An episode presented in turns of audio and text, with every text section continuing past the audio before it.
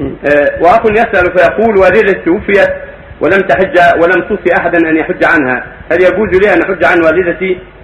نعم إذا كان ما حجت تحج عنها فريضه وإن كان قد حجته نافلة.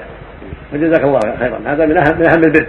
قد سمعتم الحديث النبي صلى الله عليه وسلم سأله رجل فقال هل بقي من بر والدي شيء برهما بعد وفاتهما؟ قال نعم.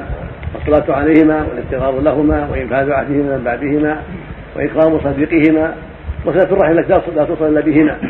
فالحج عنهما من أفضل الأعمال وإنفاذ عهدهما وصية وصية التي يوصان بها. إذا أوصي بشيء ينفذ إذا كانت الوصية ما تخالف الشرع تنفذ والصلاة عليهما الدعاء لهما وصلاة الجنازة والدعاء لهم والاستغفار لهم نعم